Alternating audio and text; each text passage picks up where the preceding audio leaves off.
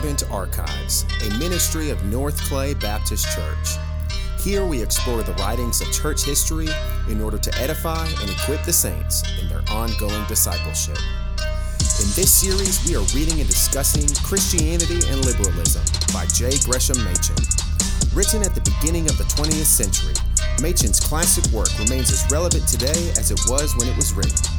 Machen sought to expose liberalism's foundation as contrary to that of Orthodox, biblical Christianity. In his own words, Machen saw the issue in the church of the present day as being not between two varieties of the same religion, but at bottom, between two essentially different types of thought and life. So prepare yourself as we dive into the antithesis of Christianity and liberalism by J. Gresham Machen.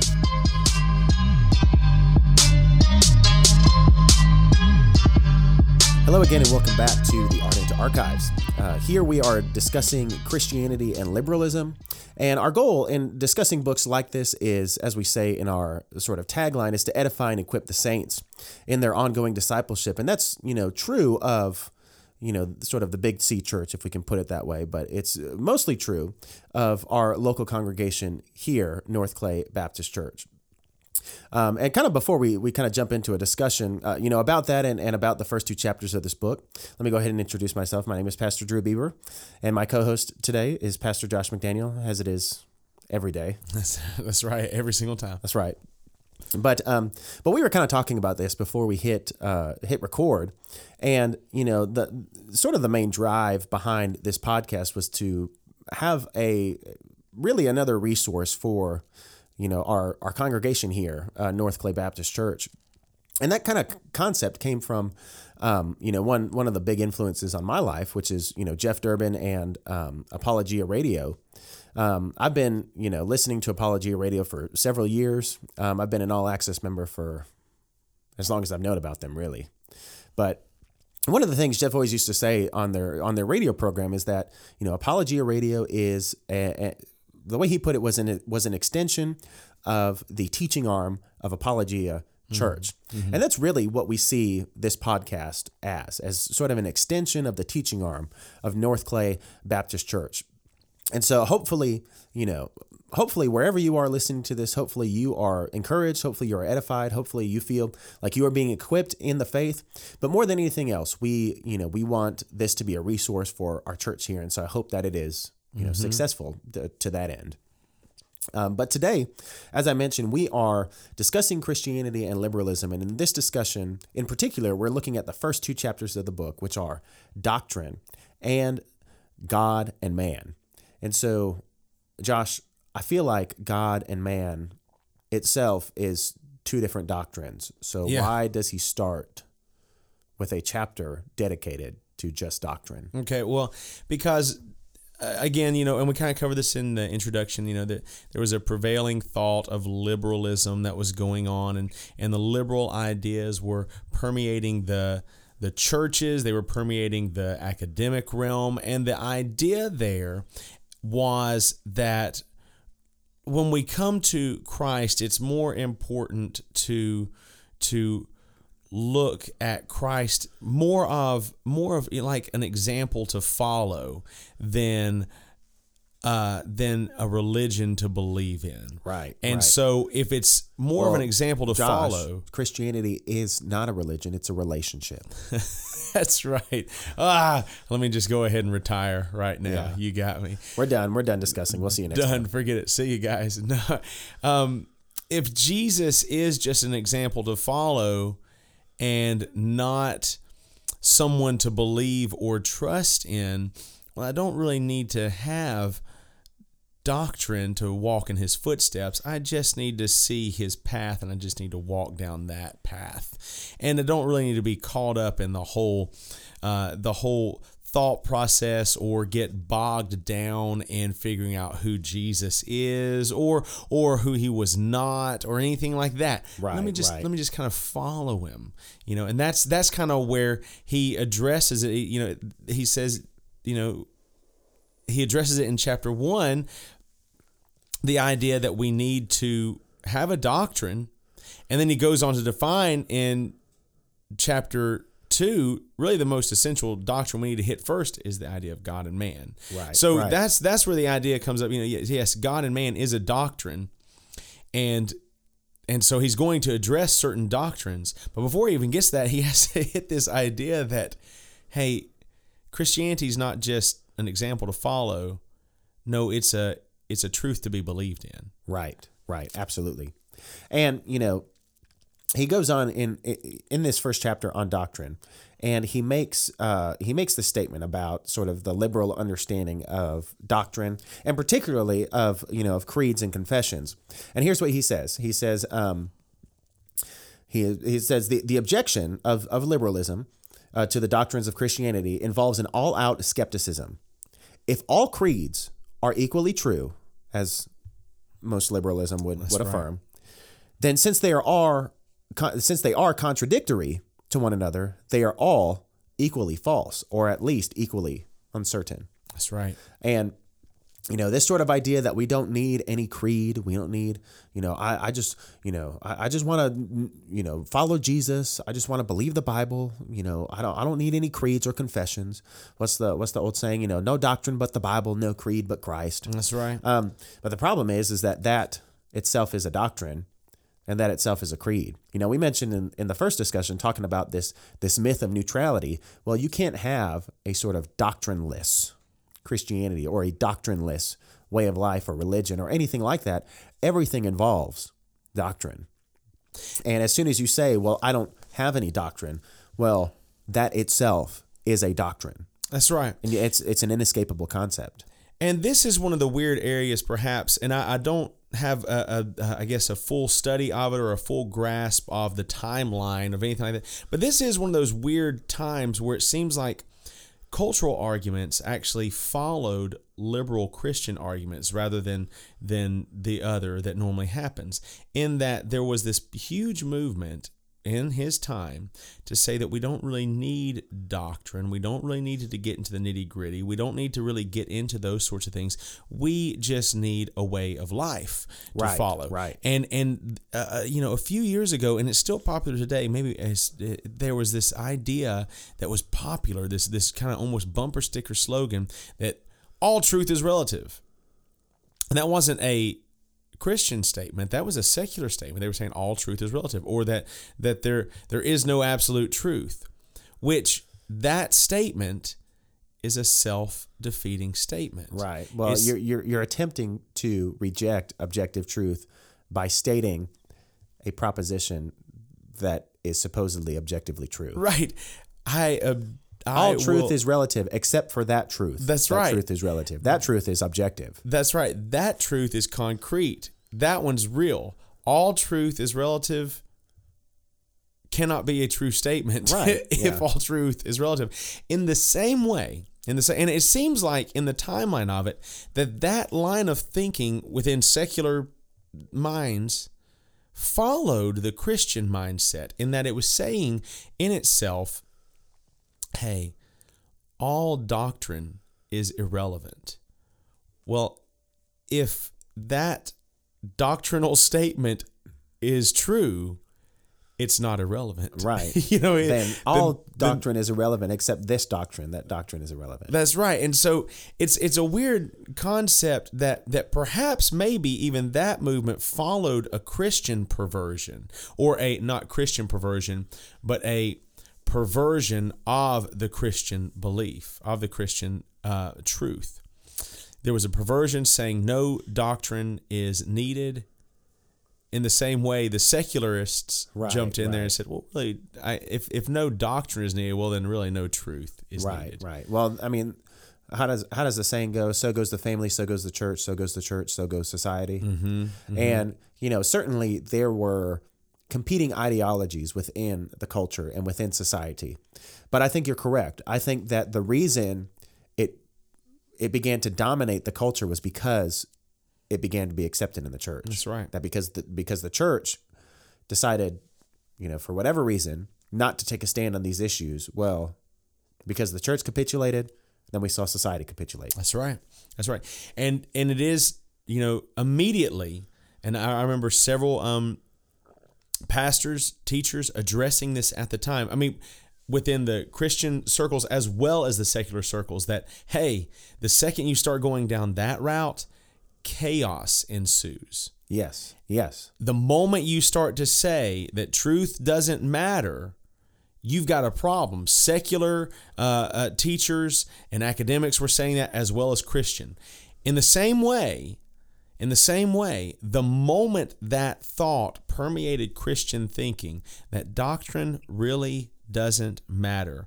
What we say about who Christ is doesn't matter nearly as much as following what he did.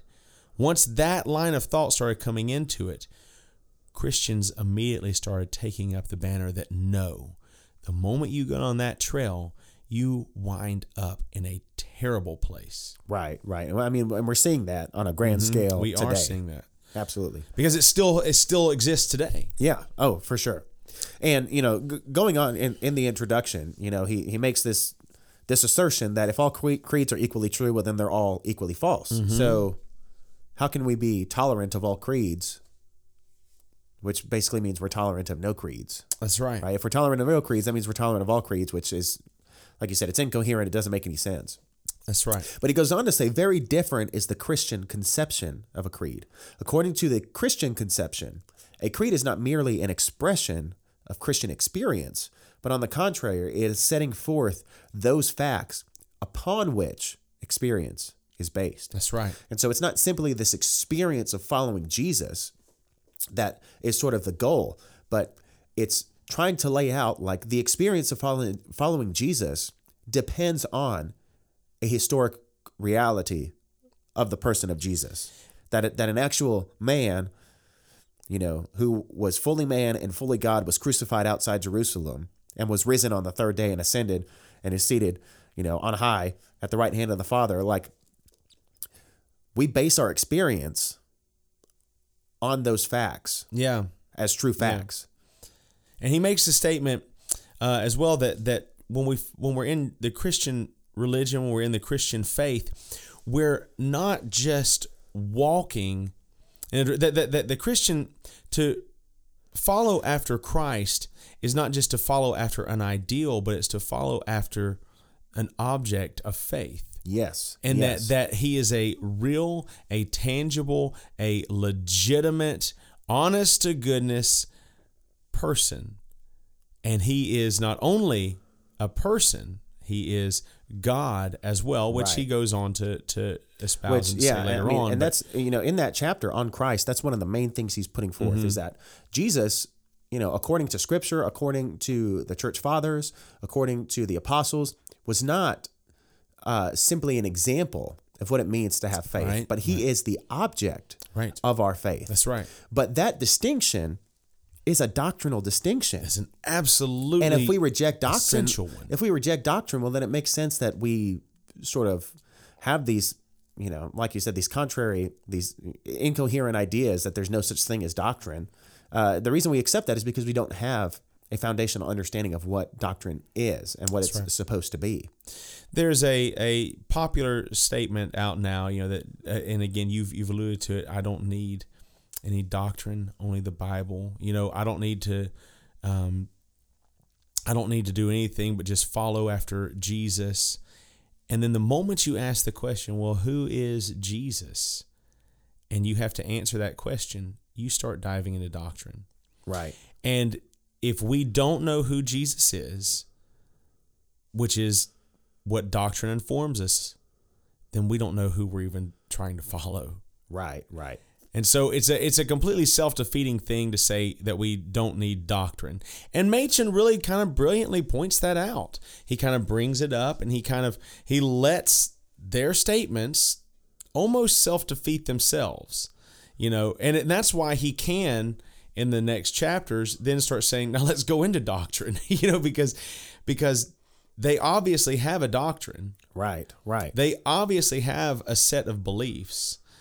It's not just some sort of, you know, it's not just some sort of feeling our way through it. No, they, they have a set of beliefs and a set of doctrines. Right. Right. And he brings those to light. But before he does that, he lets their argument defeat itself. yes. And he lets them kind of lie a crumbled mess on the ground just by pointing out the obvious. Yeah. If you're going to follow after this man and say he's worth following, well, then doctrine has to inform you why he's worth following. Right, right. Uh, and and he goes on to say this. You know, he starts sort of uh, you know talking about specifically Paul and and the doctrines of Paul. Mm-hmm. And and here's what he has to say about that. He says Paul was not interested merely in the ethical principles of Jesus. He was not interested merely in general principles of religion or ethics. On the contrary, he was interested in the redeeming work of Christ and its effect on us. His primary interest was in Christian doctrine, and Christian doctrine not merely in its presuppositions, but at the center. So he was, you know, and you see this especially in, you know, the book of Galatians, yeah. um, where, you know, Paul isn't, Paul's not arguing for, um, you know, this sort of loose, you know, non doctrinal Jesus. Um, you know that the modern liberals are, are advocating. Yeah. I- instead, no, he's he's pointing and, and he's he's trying to lay out a doctrinal understanding of who Jesus was and what he did. And because of who he is and, and because of what he did, uh, this is why we don't require uh, circumcision of the Gentiles in order to be part of the faith. Right. Because that's a fundamental denial of who Jesus is Right. and what he's done. And he goes on to say this uh, later on. He says, if Christianity is to be made independent of doctrine, then Paulinism must be removed from Christianity root and branch. And to me, I think this is, you know, this is the biggest thing is that if we're going to reject doctrine, if if true Christianity is a doctrineless Christianity, well then we've got to we've got to take a hatchet to the Bible and cut cut a, a good be- bit of it out, a We good deal do. of it out. We do because there's so much that is in the Bible that's not narrative. Right. you know, anything that is not narrative, and actually most of the narrative jumps into doctrine. I mean, all of it jumps into defining who God is by narrative, by prophecy, by epistles. Right, You know, you name it. It goes into defining who God is. It goes into defining who man is. It goes into defining what the scripture is, who Christ is, what salvation is, and what the church is. Yeah. And all of those doctrines are clearly, clearly brought up in every single book of the Bible, Right. in right. every single way in which it's written, through every style, through every uh, different. well you look at you look at jesus you know and the liberals want to hang on to jesus while rejecting you know doctrine it's like uh, on the road to emmaus what did jesus do except give a doctrinal lesson of the entire old testament right, and who did it point to? it, it all pointed to him but in order to do that in order to take the narratives in order to take the history Mm-hmm. the prophecy and understand it he had to give a doctrinal understanding of what right. these of what these things were And so how Obviously. can if jesus is our primary example well how can how can we reject how can we accept certain aspects of his example and then reject this aspect of his example where he's clearly laying out doctrine for those disciples Obviously, like you said, we got to cut that part out of the Bible. right? Yeah, we just yeah. got to do that, or or we have to receive the whole Bible, and we have to understand that no, it teaches us valuable lessons, right in what we are to believe, what we are rightly to believe, and what we are to understand, and that's doctrine. Well, and this is one of my most frustrating things with you know, uh, with liberalism, and you know, with really, uh, you know, kind of every sort of variant of of liberalism. And I get the idea reading this book that Machen was kind of frustrated with this as well. That to me, I'm like, if we're going to, you know, go ahead and slice and dice the scriptures in order to make it fit our ideology, well, then it's not Christian anymore. Why are you so jealous for that title? Why do you why do you want to hang on to this idea of Christianity when you clearly reject fundamentals of the faith? Yeah, why do you Why not want just call to- it something else? why Why, not call it be- McDanielism or Yeah. Bieberism? Yeah, why do you want to be a Christian if you hate I think there is a Christianity Bieberism, so much? right? They call them believers. Believers. That's Yeah, that's, that's exactly what they are. Hey, believer. uh, that's actually okay. All right. So you've just started a cult now. No, that that cult already exists. I was not aware. Yeah, well, that's what they call Justin Bieber fans is believers. Oh. Yeah. Oh. See, I was trying to make a joke and you didn't even get my joke. Gosh, I'm so old. um, but uh, like, um, in those sorts of things, you know, when when you look at what Machen was frustrated about, is is look, you want the title of Christian, but you don't want to be Christian. Right. Why even want the title? What does the title get you if you don't want the legitimacy of what the title is? Right. Well, and I think he, you know, he tackles at least one aspect of this in the last chapter where He does. You know, he kind of mentions, um, you know, the, the liberals want to hang on to the Christian title because then that means they get all the things that the Christians have built up to this point. Yeah. And you know, I, I think in most cases that's that's the reality. It is. But if we're, you know, I think if pushed to be intellectually honest, I think most, you know, quote liberal Christians would have to agree that, well, actually, I'm not teaching Christianity. I'm teaching something else. Mm-hmm. And, you know, again, I just don't. I just th- that part of it is so frustrating, and I don't get it. It makes no sense to me.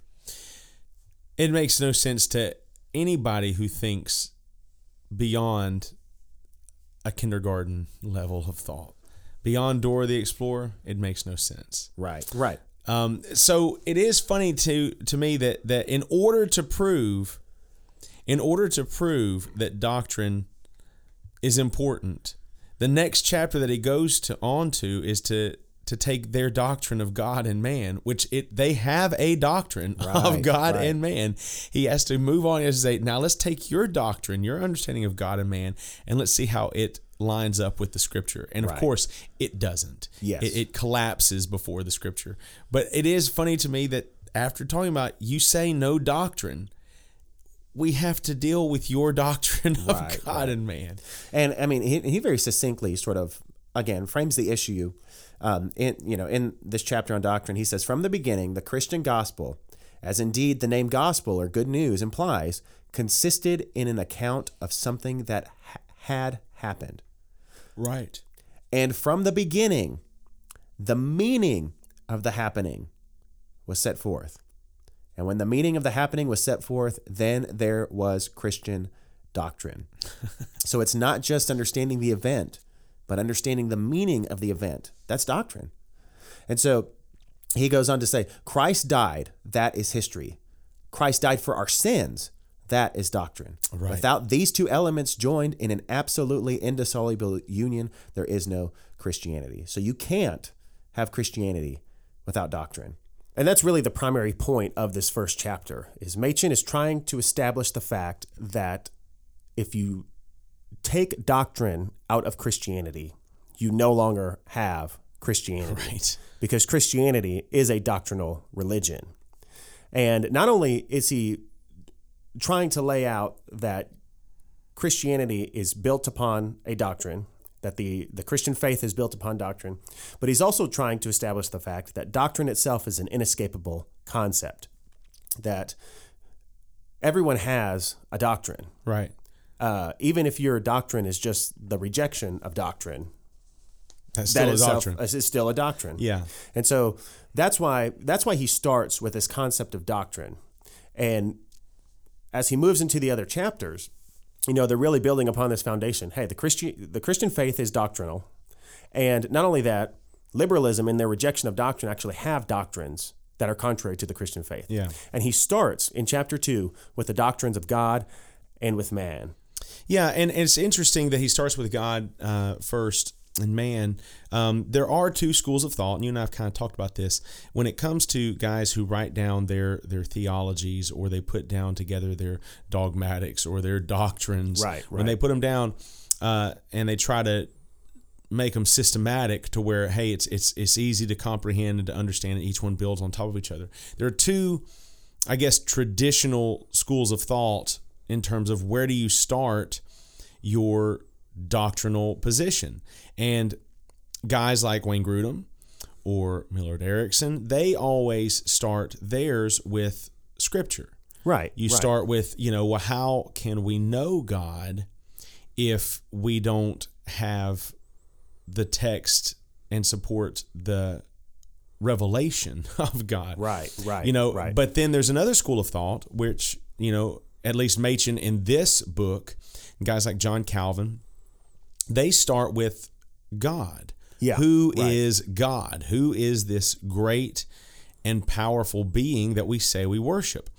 And I've always kind of leaned towards that. Maybe it's because it's the first one that I, I came to with Calvin's Institutes and, and how he starts off with, uh, you know, an understanding of who God is. And, and I don't think he talks about the scripture until chapter six of uh, the first book in the Institutes. But I've always appreciated that, and I appreciate how Machen goes there. If we're going to have this lofty idea of doctrine, then we need to have a lofty idea of God. Right, right. And really those, you know, when it comes to the Christian faith, those are, those are really the foundational elements of the mm-hmm. Christian faith. Mm-hmm. It's your understanding of God, the revealer, and his word, the revelation. Yeah. And and we really can't understand scripture, his revelation properly unless we understand the one doing the revealing, the author Right. of scripture, and vice versa. We can't we're, we're not free to make up our own conception of who God is. Only God can define his terms, Right. and he does that in terms of the scripture. Right. And so, like you said, it's traditionally those are the two starting points in any uh, confession, uh, you know, statement of faith, uh, systematic theology.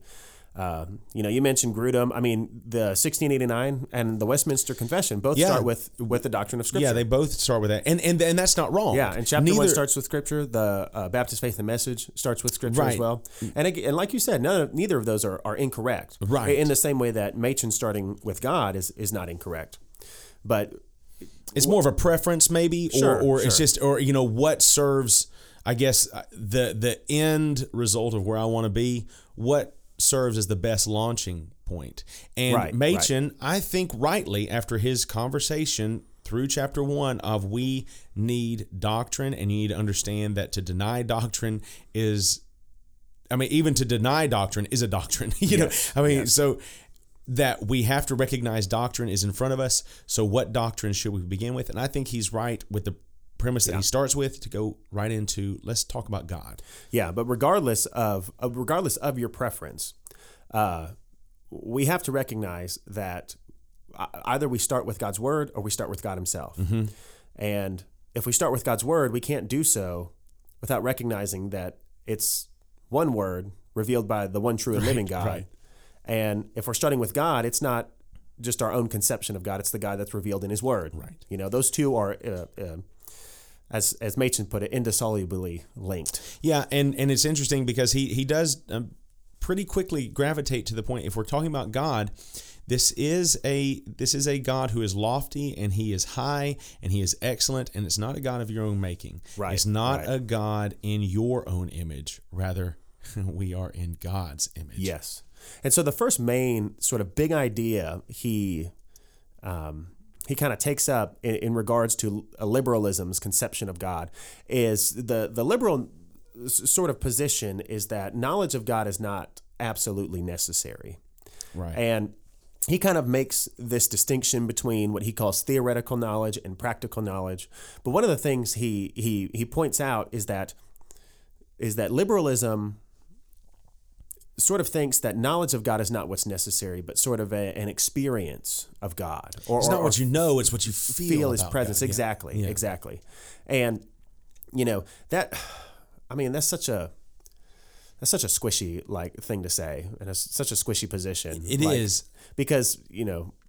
And, and I think Jeff Durbin puts it this way: He's like, "Did I really feel God, or did I just eat something funny?" Yeah. And really, what I'm feeling is indigestion. Yeah, and because at the end of the day, you know, to, to say that we can feel spirit is is man, there's uh, what do you what do you put as the parameters on that? What do you put as the as the test on that? Right. Yeah, I mean, Well, the glory cloud, I think, would be the right. which hey, you know, there are churches that sit there and say they've got a glory cloud. Little specks of or specks of gold dust come conveniently out of the air conditioning ducts. Yeah. You know, and Because they when because when God God's Spirit wants the- to descend upon the church, He does it through the air vents. He does. He does. And it's in gold. Well, maybe more glittery Yeah, flecks. yeah, yeah. Or, you know, uh, gold. or a uh, an angel feather. They've said that angel feathers Ah, float yeah. down into their congregation, you know. And and for those of you who don't who aren't aware of what we're talking about, there is a church in California that they say that they have a glory cloud that descends I'll down. go ahead and name the names. It's Bethel Church. It's Bethel in Church, California. yeah. And it's unfortunate because Bethel puts out a lot of good music. Well, let me back that up. They put out. They have a lot of very talented artists, and their music is very high quality.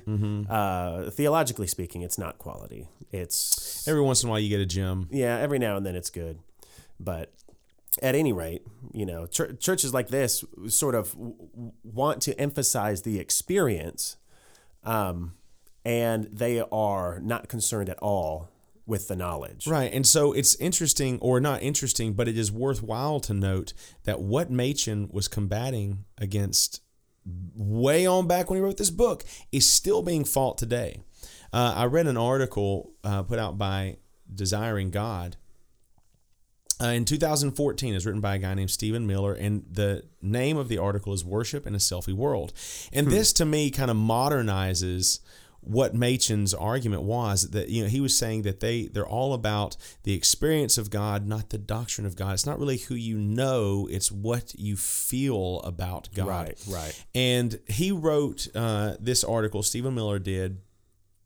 It starts off with this. That's not that's not the same Steve Miller as Steve Miller Band. No, right? not okay, that just wanted Steve, to make not sure. that Steve to Miller. make sure. Uh, this guy is a worship pastor uh, in Dallas, Texas, where he was at the time of the article, and he writes, "Wow, God really met with us in worship tonight. The room was just so full of His presence. One of the most intense times of worship I have ever experienced." This caption recently came through my Instagram notifications. I was curious to see the photo this student had taken to commemorate his experience. I never would have expected a picture of a young man standing in front of a mirror in his bathroom with a bewildered smirk on his face. Yet there he was, a duck faced teenager staring at his bathroom mirror, smartphone in hand. What this had to do with how much he loved worshiping Jesus was a mystery to me.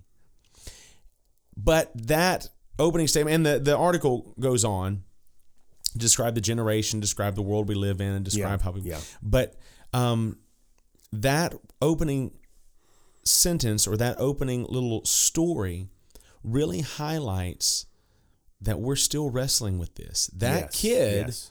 man, I felt God. And to commemorate my feeling of God, it's a picture of me in my moment of feeling Him or in my aftermath of feeling Him.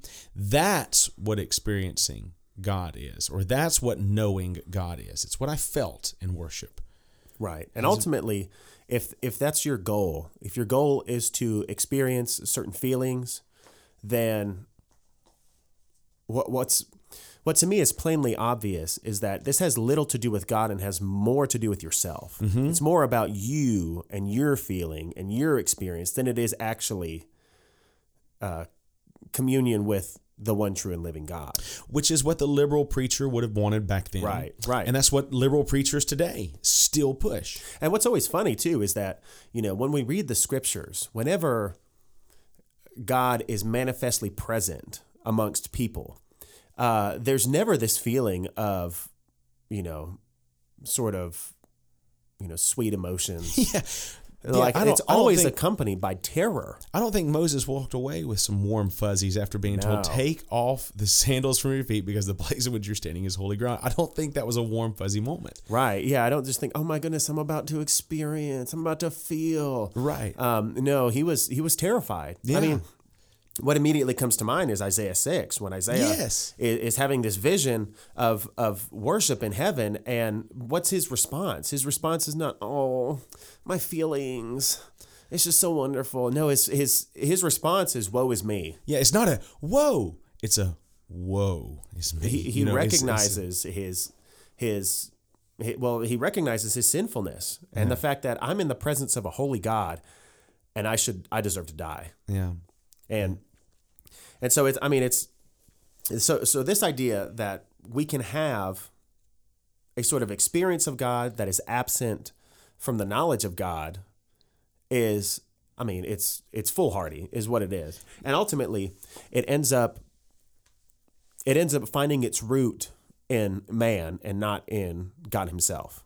Yeah, and it's it's one that, and it, we will get to the doctrine of man, you know, here in just a right. moment. But he does a good job of kind of separating here that when we're talking about God, it is a lofty and a righteous and a good thought, and it is an uplifting thing, not a warm and fuzzy thing, not an experiential thing, but when we know God for who he is, it is it is a a blessed thing to know the God of the Bible. Right, right.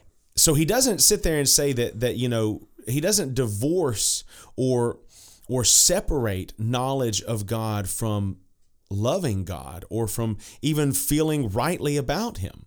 Well, it's not that experience is wrong. Right. It's that experience is not primary. Right. And, And that's the experience has to be rooted in in knowledge. And so, you know, he he kind of goes on and really hits on the second big idea. That's that's obviously uh, very much connected to the first. And and he goes on to this. Uh, he goes on to say this later in the chapter. Uh, but the liberal conception of God differs even more fundamentally from the Christian view. Uh, than in a different circle of ideas connected with the term, terminology of fatherhood. He says the truth is that liberalism has lost sight of the very center and core of the Christian teaching. And he goes on a little bit later to say one attribute of God is absolutely fundamental in the Bible. And that one, ap- uh, one attribute that is absolutely necessary in order to uh, render intelligent all the rest of the attributes of God is his awful transcendence. yes. And he goes on uh, to say this from the beginning to the end, the Bible is concerned to set forth an awful gulf that separates the creature from the creator. This is what in you know philosophical Christian circles has been referred to as the creator creature distinction. And again, if we're to have a a right and a true and a biblical theology, it has to be rooted, and like we said, in God's revelation and in who God is, what His nature is, and we have to recognize that there is a strong distinction, a great gulf that exists between the creature and the creator. The way that I've laid this out for our students in um, a series I did earlier this year, talking about uh, you know who, who God is, as I said, there's basically two categories of ontological being, and there's only two categories. Now, when we deal with the uh, um, when we deal with ontology, what we're dealing with is is the nature of being. What makes a cow a cow? All cows have four legs, but not everything with four legs is a cow. That's and so trying to to zero in on what exactly is it that makes a cow a cow and differentiates it from other four-legged animals like a horse or a dog. Mm-hmm. That's that's what ontology is concerned with. And so when we're talking about ontological categories of being, we're talking about at the very essence and nature of what their being is. There's only two categories. Yeah. And those two categories are there's God and there's not God. Right. And that's it. And obviously, when we look at creation, you know, uh, when we read the creation account, we see that uh, God created man in his own image as the crown of his good creation. And so there's obviously something that sort of distinguishes us from the rest of creation. But once you get down to the very bottom, we still fall in that not God Yeah. category. We are along not. with this microphone and this chair that I'm sitting in and this sweater that I'm wearing and the grass that I walked over on my way in here. Right. All of that is not God. Which means it is not worthy of praise. Which, means it is right. not worthy of of you know reverence or anything like that. Only God is. Right. Only God is good. Only He deserves praise. Only He deserves honor. And so we have to be willing. And I think Machen would have said this to the liberal preacher back then. We have to be willing to come to the end of our worship of ourselves and come to the beginning of we need to know God and we need to be ready to worship God. Not all the not God category, Right, right. but just God. Well, and if, uh, you know, again, if we're chasing our feelings, well, then what have we placed as sort of the object of our worship? A not God. I, I, yeah, something in the not God category, which I mean, we're like we're doomed from the start if that's if that's sort of our starting point. If we're if we're chasing something that falls in the not God category, and he goes on to sort of uh, uh, lay out, um, you know, very clearly uh, what modern liberalism sort of uh, how, how they break this down. He goes, uh, the, in modern liberalism, on the other hand, the sharp distinction between God and the world is broken down, and the name quote God is applied to the mighty world process itself. Yeah. And Yeah, so this yeah. idea of God is sort of in this sort of abstract, ethereal, you know, uh, he's this is moving. He's he's doing, moving, he's, doing, you know, and we get to we get to just feel Experience his and presence feel it. and move with him and yes it's kind of it's it, that it's, it's wrapped up in in and we're moving with God and, and we're feeling his leading and his guiding and and- Right. and and we can get swept up in it but that kind of stuff it, it creates empty heads Right, you know right. it, and it creates it, it so you know and, it, and it's ultimately pantheistic. yes And this is yes this, yes this to me is the is the best summary of of the liberal doctrine of God. As he says uh, uh, modern liberalism, even when it is not consistently pantheistic, it is at any rate pantheizing. yeah And and and again, when we understand these these ontological categories, there's God and then there's not God, and then we place this sort of uh, you know. Uh, we place this sort of premium on a particular feeling. Well, wh- wh- what have we just done? We've taken something that is not God and tried to make it as though it was God. Well, that feeling is what truly is God. Well, no, that feeling is not God. It falls in that not God category. Right.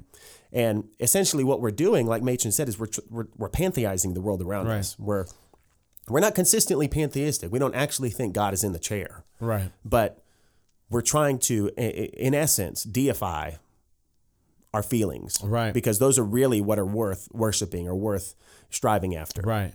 It's it's worth seeking after a feeling or a passion more than it is worth. We, we'd rather seek after that than seek after God. And Voddie Baucham has a really interesting quote looking at the modern church today. Again, what Machen was fighting then, we still see present today.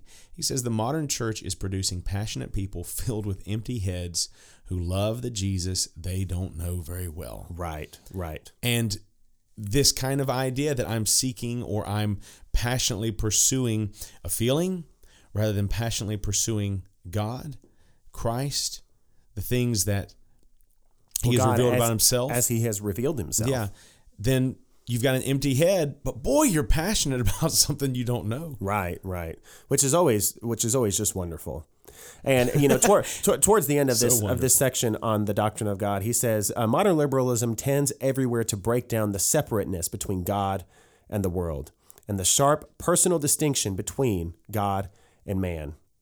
Even the sin of man on this view ought logically to be regarded as part of the life of God. Very different is the living and holy God of the Bible and of the Christian faith. Right. And so, this sort of ethereal, abstract, you know, feelings based God of liberalism is uh, very different from the God that is revealed in the scriptures Right. of the of of the true and living God. Uh, but he goes on towards the the last half of this chapter, and not only does liberalism differ with understanding with their understanding of who God is, but they also Yeah. differ on their understanding of man. Right. And he, he takes it from this lofty understanding of who God is. And he's he's he's big and he's grand and he's great. And he he he moves it down to where man is. And and it's interesting because if we get down to it, what man has worshiped as God by the liberal preacher is man-centered emotion. So he's going to take and he's going to deconstruct man now. If God is great and greatly to be praised and defined in scripture as a holy Right. and perfect and righteous God, well what is man described as? It's not it's not the lofty means by which God is experienced, you know, Right, which is kind right. of where they take it from, you know, where they take it to. Yeah. And so in the opening paragraph of this section on man, here's what he has to say. He says, according to the Bible, man is a sinner under the just condemnation of God. According to modern liberalism, there is really no such thing as sin. At the very root of the modern liberal movement is the loss of the consciousness of sin. Yeah. And that's that's a concept of man that we have in our day. Is that It is. that there's really no such thing as sin. Uh, you know, uh, you know, either a we say that you know sin is just the result of our environment. You know, well he would not have done that if you know this bad thing hadn't happened to him. Like he's really good, and that's and that's something we hear more than anything else is that man is naturally good. I think if you look up Wretched Radio, You know, when Todd Yeah. Friel is on the street talking with people, I think. Oh, uh, people love, love, love to talk about their own goodness. Right, right, and and uh, you know uh, Ray Comfort as well. You know, Mm-hmm. do you think man is generally good? Um, I mean, you're looking at eighty to ninety percent of people. Well, yeah, absolutely. Man is man is definitely you know definitely good. You know, or he wants to do good, and in his heart of hearts, he is good. But even if the even if you'll find someone who says that maybe man is maybe half and half, or maybe man as a as you know a whole is not basically good, they'll look at you and they'll say, "But but I am, Yeah. know, but I'm good." You know, and every single man will say that about their own behavior. Right, Well, you know, right. maybe everyone else might have some problems. I'm good though. Right, I'm basically good. And this is, you know, again, if if we're to understand God rightly, we have to understand Him as He has revealed Himself. Mm-hmm. And since God is the author and He is the creator and He is the sovereign, if we are to understand ourselves, who are creatures, right. we have to understand them in light of God's revelation, in light of how He actually created us. Right. I can take a guitar and use it as a baseball bat, but that would fundamentally go against what it was designed for. Mm-hmm.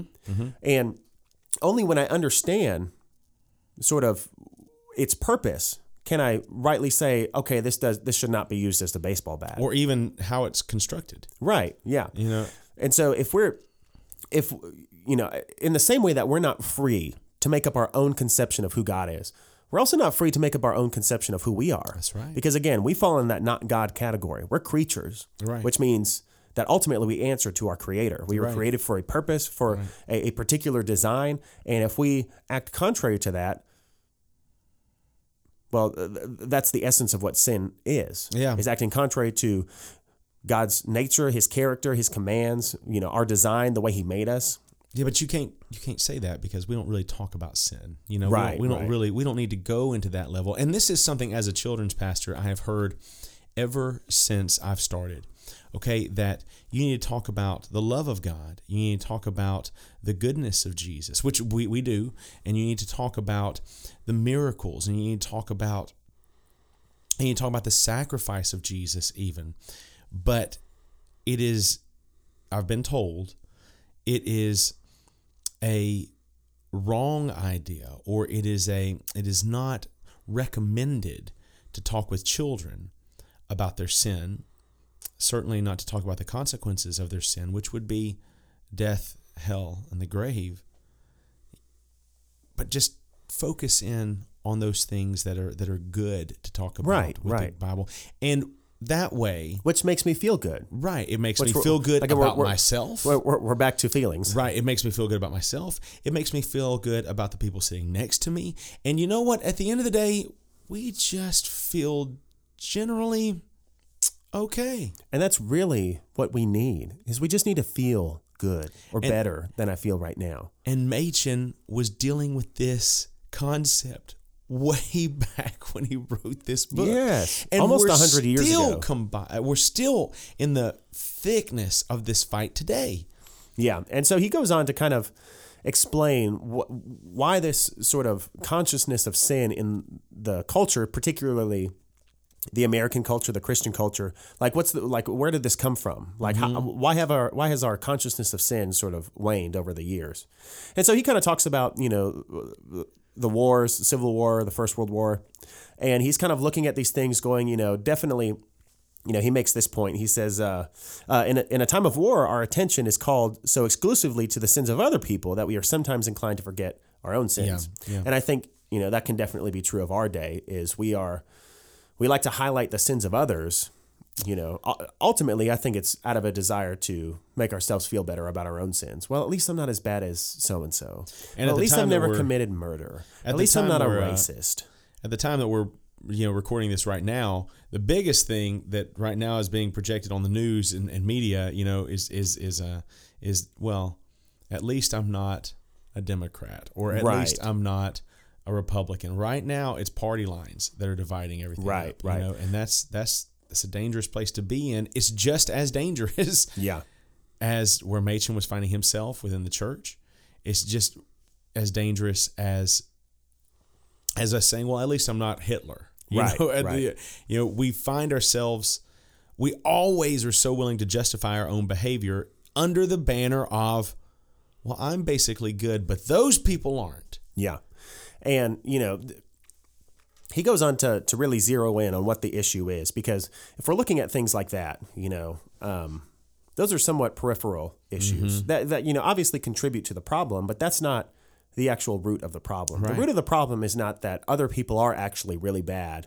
And because they're really bad, I'm not, I'm not looking in the mirror. Uh, but he goes on to, to say this. He says, But the loss of the consciousness of sin is far deeper than the war. And then a few sentences later, he says, The change is nothing less than the substitution of paganism for Christianity as the dominant yeah. view of life. Yeah. And ultimately, you know, again, going back to knowledge of God and knowledge of God's word, this ultimately goes back to we are not being educated by God and his word, we're being educated by pagans. And not just and our feelings. And, and not and not just, you mm-hmm. know, in particular like pagan people are educating us, but our worldview is so informed by yes. pagan ideologies, yes. whether that be, you know, postmodernism, uh, you know, critical theory, whatever it is, or just follow your heart. Yeah, or just follow your heart. Yeah, you look at that in our culture. You know, that's a big Disney, you know, push is that yeah. you just if you just follow your heart, it'll all be good in the end. And we never stop to ask ourselves, well, is that consistent with Scripture? Yeah. Is instead, we advice? just instead we just we enjoy the entertainment, we enjoy the movie, and then we begin to actually imbibe those those notions. We begin to imbibe those those ideologies. We begin to say, well, I'm not sure what I need to study in college. I, I don't really know what decision to make. I'm just going to follow my heart. Yeah.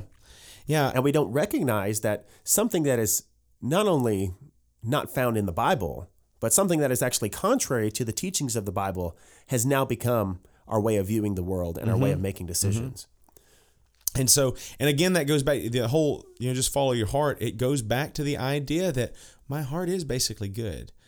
My heart really is going to lead me in the right direction because it's going to be right.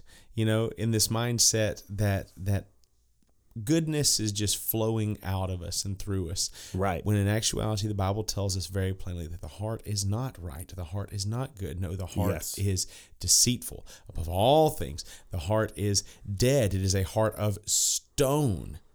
And we need God yeah. to give us a new heart.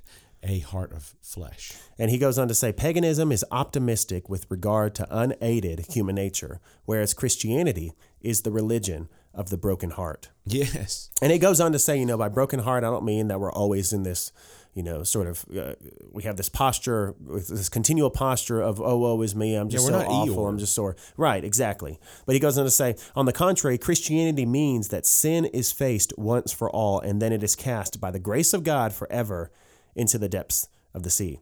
And so Christianity doesn't have this idea that, hey, you're basically good. Yeah. Just follow your heart it has this idea that no, you are a sinner. The heart is deceitful above all else, and it's desperately wicked. But it doesn't leave us there. It doesn't just say, hey, you're a terrible person and too bad. There's nothing we can do about it. Right. But instead it says, and because you're such a terrible person, God sent his son. Mm-hmm. And That's he sent his son to deal with sin finally, fully, completely on the cross at Calvary. And it's only when we come to terms with our own depravity and our own sinfulness that we can truly understand the gospel of Jesus Christ. It's only so, as Machen clearly points out in this chapter, we have to understand who God is first and foremost. Mm-hmm. And we're not free to make up a God of our own mind in the same way we're not free to make up a God of our own hands. But second to that, we have to come to terms with our own nature. Yeah. And that is the nature of a creature that has fallen into sin. And only when we reckon with that can we fully come to know and appreciate and truly understand the gospel of Jesus Christ. And that groundwork is what catapults us into the next chapters. We hope that you enjoyed this discussion of Christianity and liberalism, and we hope that it has been edifying to you and your walk with Christ. Now, this conversation is by no means exhaustive, so we pray that our discussion leads to meaningful conversations with friends and family as you learn what it means to contend for the faith, once for all delivered to the saints. If you have any questions or comments, feel free to contact us at podcasts at northclay.org. For more information from North Clay Baptist Church or from the Ardent Archives, visit our website at www.northclay.org. We look forward to learning with you again soon here on the Ardent Archives.